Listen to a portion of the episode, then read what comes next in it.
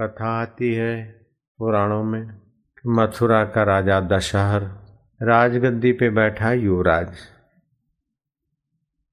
पिता ने सुकन्या के साथ विवाह भी करा दिया, काशी नरेश की। सदगुण संपन्न कन्या कलावती के साथ दशहर का विवाह भी हो गया। मथुरा का राज्य शासन भी करता है। पिता को संतुष्ट भी रखता है। कंस की नाई पिता से राज छीना नहीं, लेकिन पिता ने प्रसन्न होकर उसे राज तिलक करवा दिया। अब दशहर युवराज शादी कराया, अपनी पत्नी को बुलाया, आओ मेरे कमरे में। कलावती ने कहा, नहीं नाथ मैं आपके यहाँ नहीं आ सकती। क्यों? नहीं आने के दिन है क्या? मासिक धर्म है क्या? बोले, नहीं नाथ, झूठ बोलने से तपनाश होता है। मैं झूठ क्यों बोलूँ? लेकिन मैं आपके कमरे में, आपके पलंग पे मैं नहीं आ सकती। क्यों? नहीं। अरे, मैं बलपूर्वक तेरे को पकड़ के यहाँ पटक दूँगा।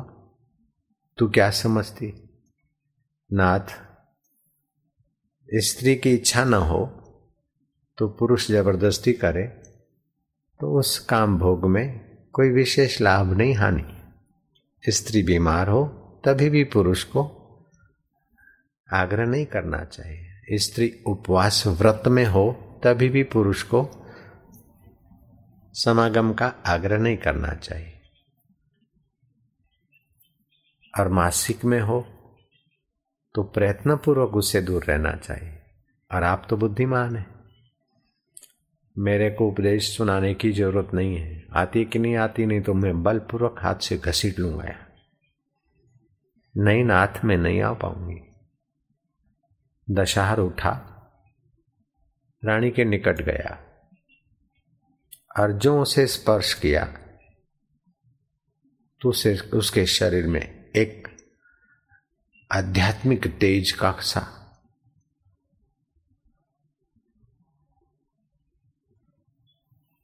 झटका लगा। जैसे लक्ष्मण के मंत्र जाप के प्रभाव से रावण को लक्ष्मण रेखा लांघना संभव नहीं था। ऐसे ही कलावती को स्पर्श करके घसीटना उसके बश की बात नहीं थी। स्पर्श ज़्यादा क्षण न कर पाया। दूर हट गया। हे रूप की देवी, हे सौंदर्य की देवी, हे कोमल, काय, हे मृगनयनी,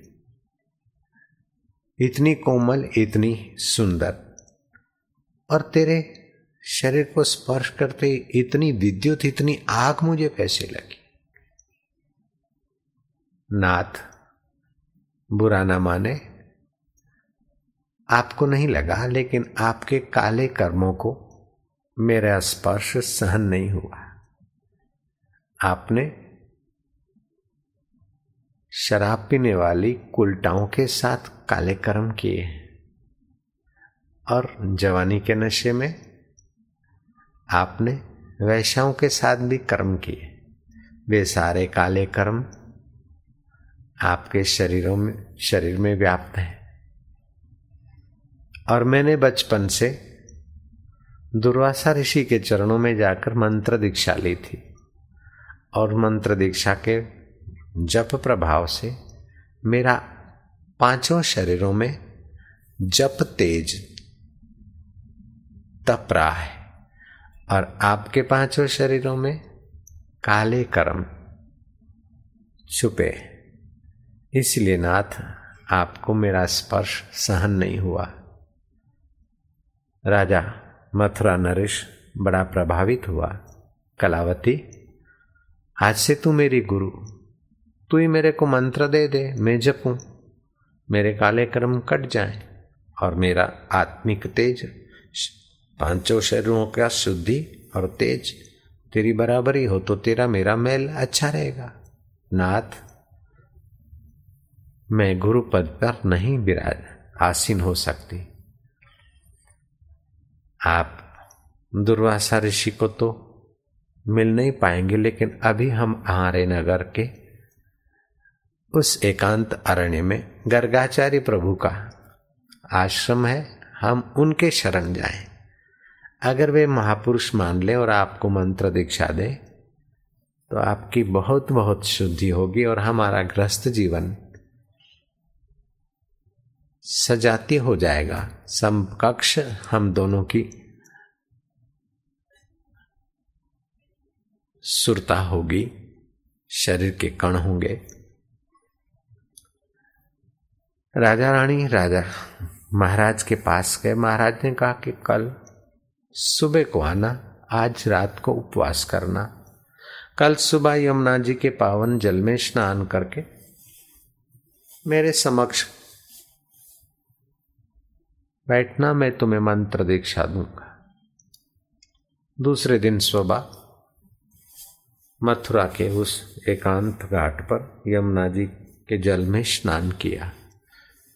उस जमाने में यमुना जी का जल साफ़ सुथरा और शुद्ध आता था। उस समय नल, पाइपलाइन और फ्लश के ये साधन नहीं थे जहाँ जो कि गटरों में ढेर पानी जाए और फिर यमुना में जाए। आज के ज़माने में वो वातावरण और वो पानी पवित्र नहीं मिल पाता। पवित्र जल में स्नान किया दोनों ने, गर्गाचार्य ने, कलावती का मंत्र जान लिया, ओम नमः शिवाय मंत्र दिया था गुरु जी ने, दोनों का मंत्र एक कर दिया। राजा दशहर मंत्र जपने लगे। गर्गाचार्य की दृष्टि पड़ी, शांभवी दीक्षा भी मिली। जो ज्यो जप बनता गया, जप होते होते दिखा कि राजा दशहर के शरीर से कोटि काले कौए निकल निकल के जा रहे कथा कहती है, पुराणों में आता है कोटि कोटि काले कौवे उनके शरीर से निकलते जा रहे थे।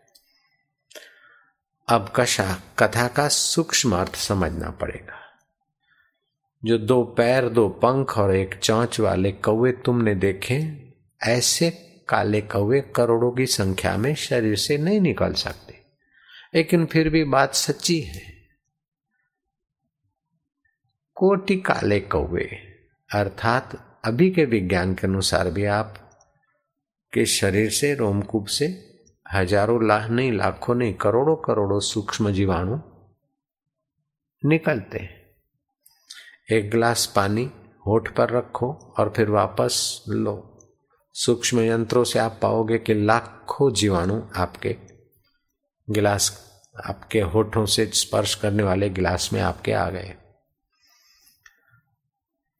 जब से क्या हुआ आप जप करते हैं तो जिह्वा स्थूल जीवा, अन्नमय शरीर, जब से सम्मिलित होता है। जब करते तो प्राणमय कोष भी सक्रिय होता है। प्राणमय शरीर को भी उसकी असर होती है। श्रद्धा से जब करते हैं, मन में भाव है कि गुरु का मंत्र है और वो भगवान का नाम है और फिर गुरु के द्वारा मिला है तो श्रद्धा से मनोमय कोष में भी इसकी असर होती बुद्धिपूर्वक मंत्र का अर्थ समझते हैं और जब करते हैं तो विज्ञानमय कोष में भी इसकी पहुँच होती है। और जब करते करते सत्व बढ़ जाता है तो आनंद आने लगता है। आनंदमय कोष आनंदमय शरीर, विज्ञानमय शरीर, मनोमय शरीर, प्राणमय शरीर और अन्नमय शरीर, पाँचों शरीरों पर भगवान नाम गुरु मंत्र का प्रभाव पड़ा।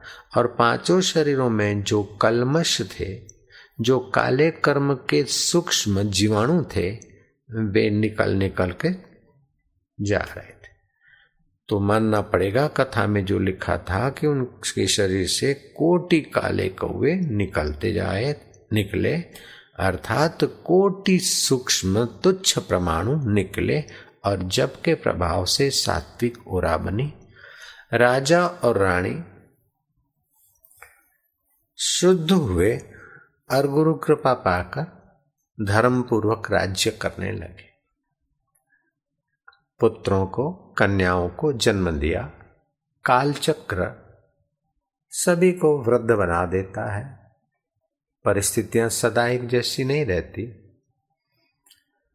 बुढ़ापा आया, राजा दशहर सोचता है इतने सारे दिन, इतने सारे वर्ष संसार के सुख भोगे, अंत में सुख भोगने वाला ये साधन शरीर भी तो वृद्ध हो गया, एक दिन मर जाएगा। कलावती ने कहा, नाथ, संसार का ऐसा भोग कोई नहीं जो भोगता को क्षीण ना करे। हमने अपना जीवन बहुत कुछ व्यर्थ कामों में और व्यर्थ भोगों में गंवाया। सार्थक तो परमात्मा सुख है। ये कथा में सुन रखा था, नाथ। अब हमें ये राज्य पाठ का सुख वैभव और खुशामद करने वाले लोगों से अलग होकर एकांत आश्रम, अल्प आहार, मौन और ईश्वर के नाम का स्मरण और ध्यान करके अपना उद्धार करना चाहिए।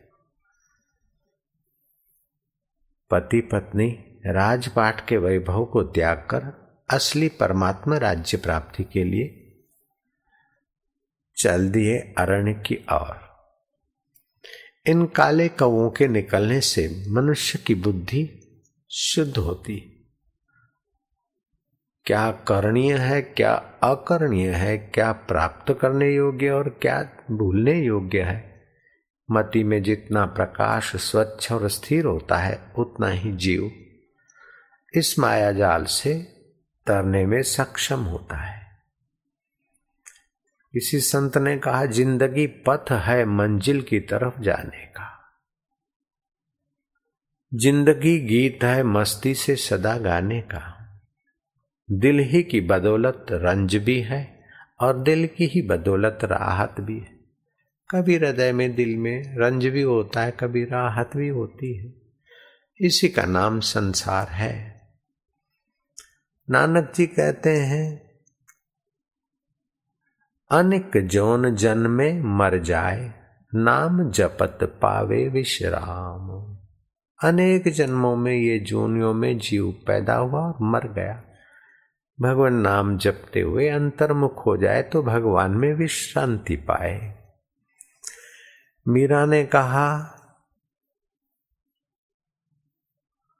राम नाम रस पीजे मनुआ, राम नाम रस पीजे तज कुसंग सत्संग में बैठे नित हरि चर्चा सुन लीजे। काम क्रोध मद लोभ मोह को, चित्त से बहाय दीजिए मनवा। राम नाम रस पीजे, सोहम स्वरूप रस पीजे। मीरा के प्रभु गिरधर नागर, ताही के रंग भीजे। राम नाम रस पीजे मनवा।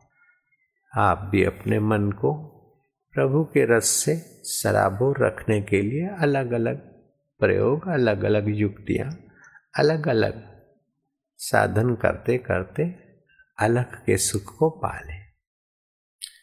वशिष्ठ जी कहते हैं, राम जी। हे राम जी, संसार रूपी वासना के जाल में जीव रूपी पक्षी फंसे हैं। जब वैराग्य रूपी चूहा इसको कतरे, तब जीव निर्बंध हो। जैसे मलिन जल निर्मल होता है, तैसे ही वैराग्य के वश से जीव का स्वभाव निर्मल हो जाता है।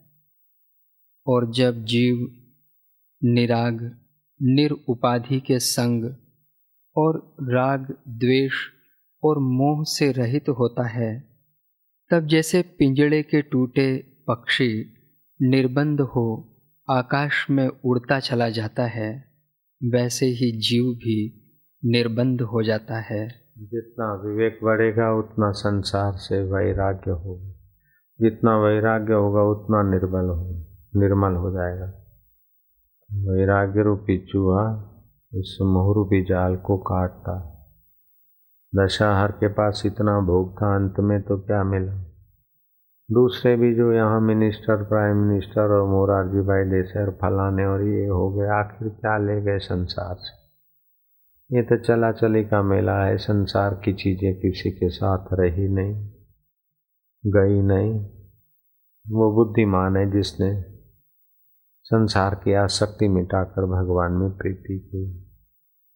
जो जो पुण्य बढ़ता है, विवेक बढ़ता है त्यों त्यों वैराग्य बढ़ता है? जो वैराग्य बढ़ता है त्यों त्यों चित्त निर्मल होता है। जो चित्त निर्मल होता है त्यों निर्मल सुख शुद्ध सुख परमात्मा का अपने हृदय में चम चम चमकता है। ये जीव फंसे हैं बेचारे माया से राग से। वैराग्य रूपी चुहा इस माया रूपी जाल को काटे। तो कल्याण होता है। हे राम जी कल्याण के निमित्त ज्ञान के सिवाय और कोई भी मार्ग नहीं है। हम्म, कल्याण के निमित्त, आत्मज्ञान के सिवाय, विवेक ज्ञान के सिवाय कोई मार्ग नहीं। कितना भी हसो हसो करो आखिर क्या? कितना भी खाओ भोगो आखिर क्या? विवेक ज्ञान होना चाहिए। आत्मज्ञान के लिए व्यवहारिक विवेक होना चाहिए। व्यवहारिक विवेक जितना होगा, उतना वैराग्य होगा। बिनु सत्संग विवेक न हो सत्संग का उद्देश्य ये है कि आपको विवेक हो जाए। विवेक का फल ये कि वैराग्य हो जाए। वैराग्य का फल है कि मोक्ष की प्राप्ति हो जाए निर्बंधन जीवन हो जाए। हम्म। राम जी जिसका चित्त आशा रूपी फांसी से बंधा है वह संसार समुद्र से पार नहीं हो सकता। हाँ, आशाएँ तृष्णा ये करूँगा फिर ऐसा करूँगा फिर ऐसा बनाऊँगा ऐसा रहूँगा ऐसा भोगूँगा ऐसा करूँगा। छोड़ अभी वर्तमान में तो डूब। आराम से पेंशन मिलेगा फिर भजन करूँगा। आराम से छोकरे शादी करेंगे और बहुएँ आएँगी फिर सुख देगी। ये आशा तृष्णा की जाल बून मत। हाँ, अभी मृत्यु आके गला दबोच लेगा तो क्या करेगा इसीलिए अभी से अपना ईश्वर रस पीना चालू कर। ये सारे मन के खेल हैं ऐसा करूँ ऐसा करूँ ऐसा पाऊँ यहाँ जाऊँ वहाँ करूँ। वैराग्य हो तो मोह माया से आसक्ति से बचेगा। अंदर में राग है तो मंदिर में बैठ के भी बेईमान बनेगा चोरी करेगा। और विवेक है तो भर बाज़ार में भी वैराग्यवान हो सकता है। विवेक की रहो राम जी। जैसे जिस पक्षी के पंख टूटे हैं सो समुद्र को तर नहीं सकता है। बीच में ही गिरकर गोते खाता है और गरुड़ पंखों से शीघ्र ही लांग जाता है। तैसे ही जिन पुरुषों के वैराग्य और अभ्यास रूपी पंख टूटे हैं वे संसार समुद्र से पार नहीं हो सकते। हाँ, एक होता है अभ्यास और दूसरा होता है वैराग्य। ये दो पंखों से जीव संसार सागर से तर जाता है। अभ्यास वैराग्य।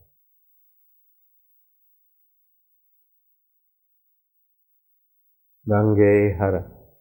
सामान्य आदमी को गंगा लांगना मुश्किल हो जाता है, और पक्षी के लिए तो दो पंख। गंगा लांग गए। गंगा जी होने पार्थिव पक्षी।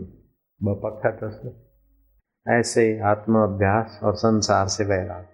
छा ॾींदा पुट घोट छा ॾींदो जोए छा ॾींदी नेठि छा ॾींदा भेरूं छा ॾींदियूं नाठी छा ॾींदा सब मतलब जी दुनिया, बेमतलब प्रभु राणा है, बेमतलब गुरु राणा ये जग है मतलब।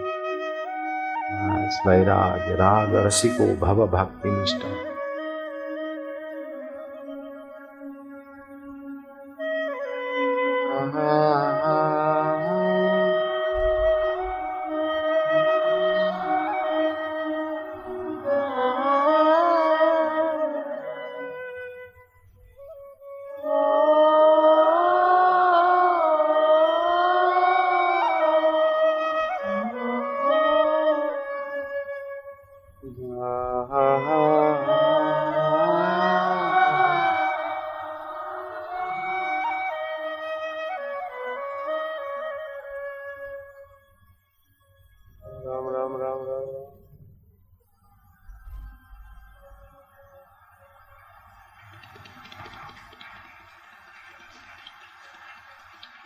काले कौए निकल जाने दो।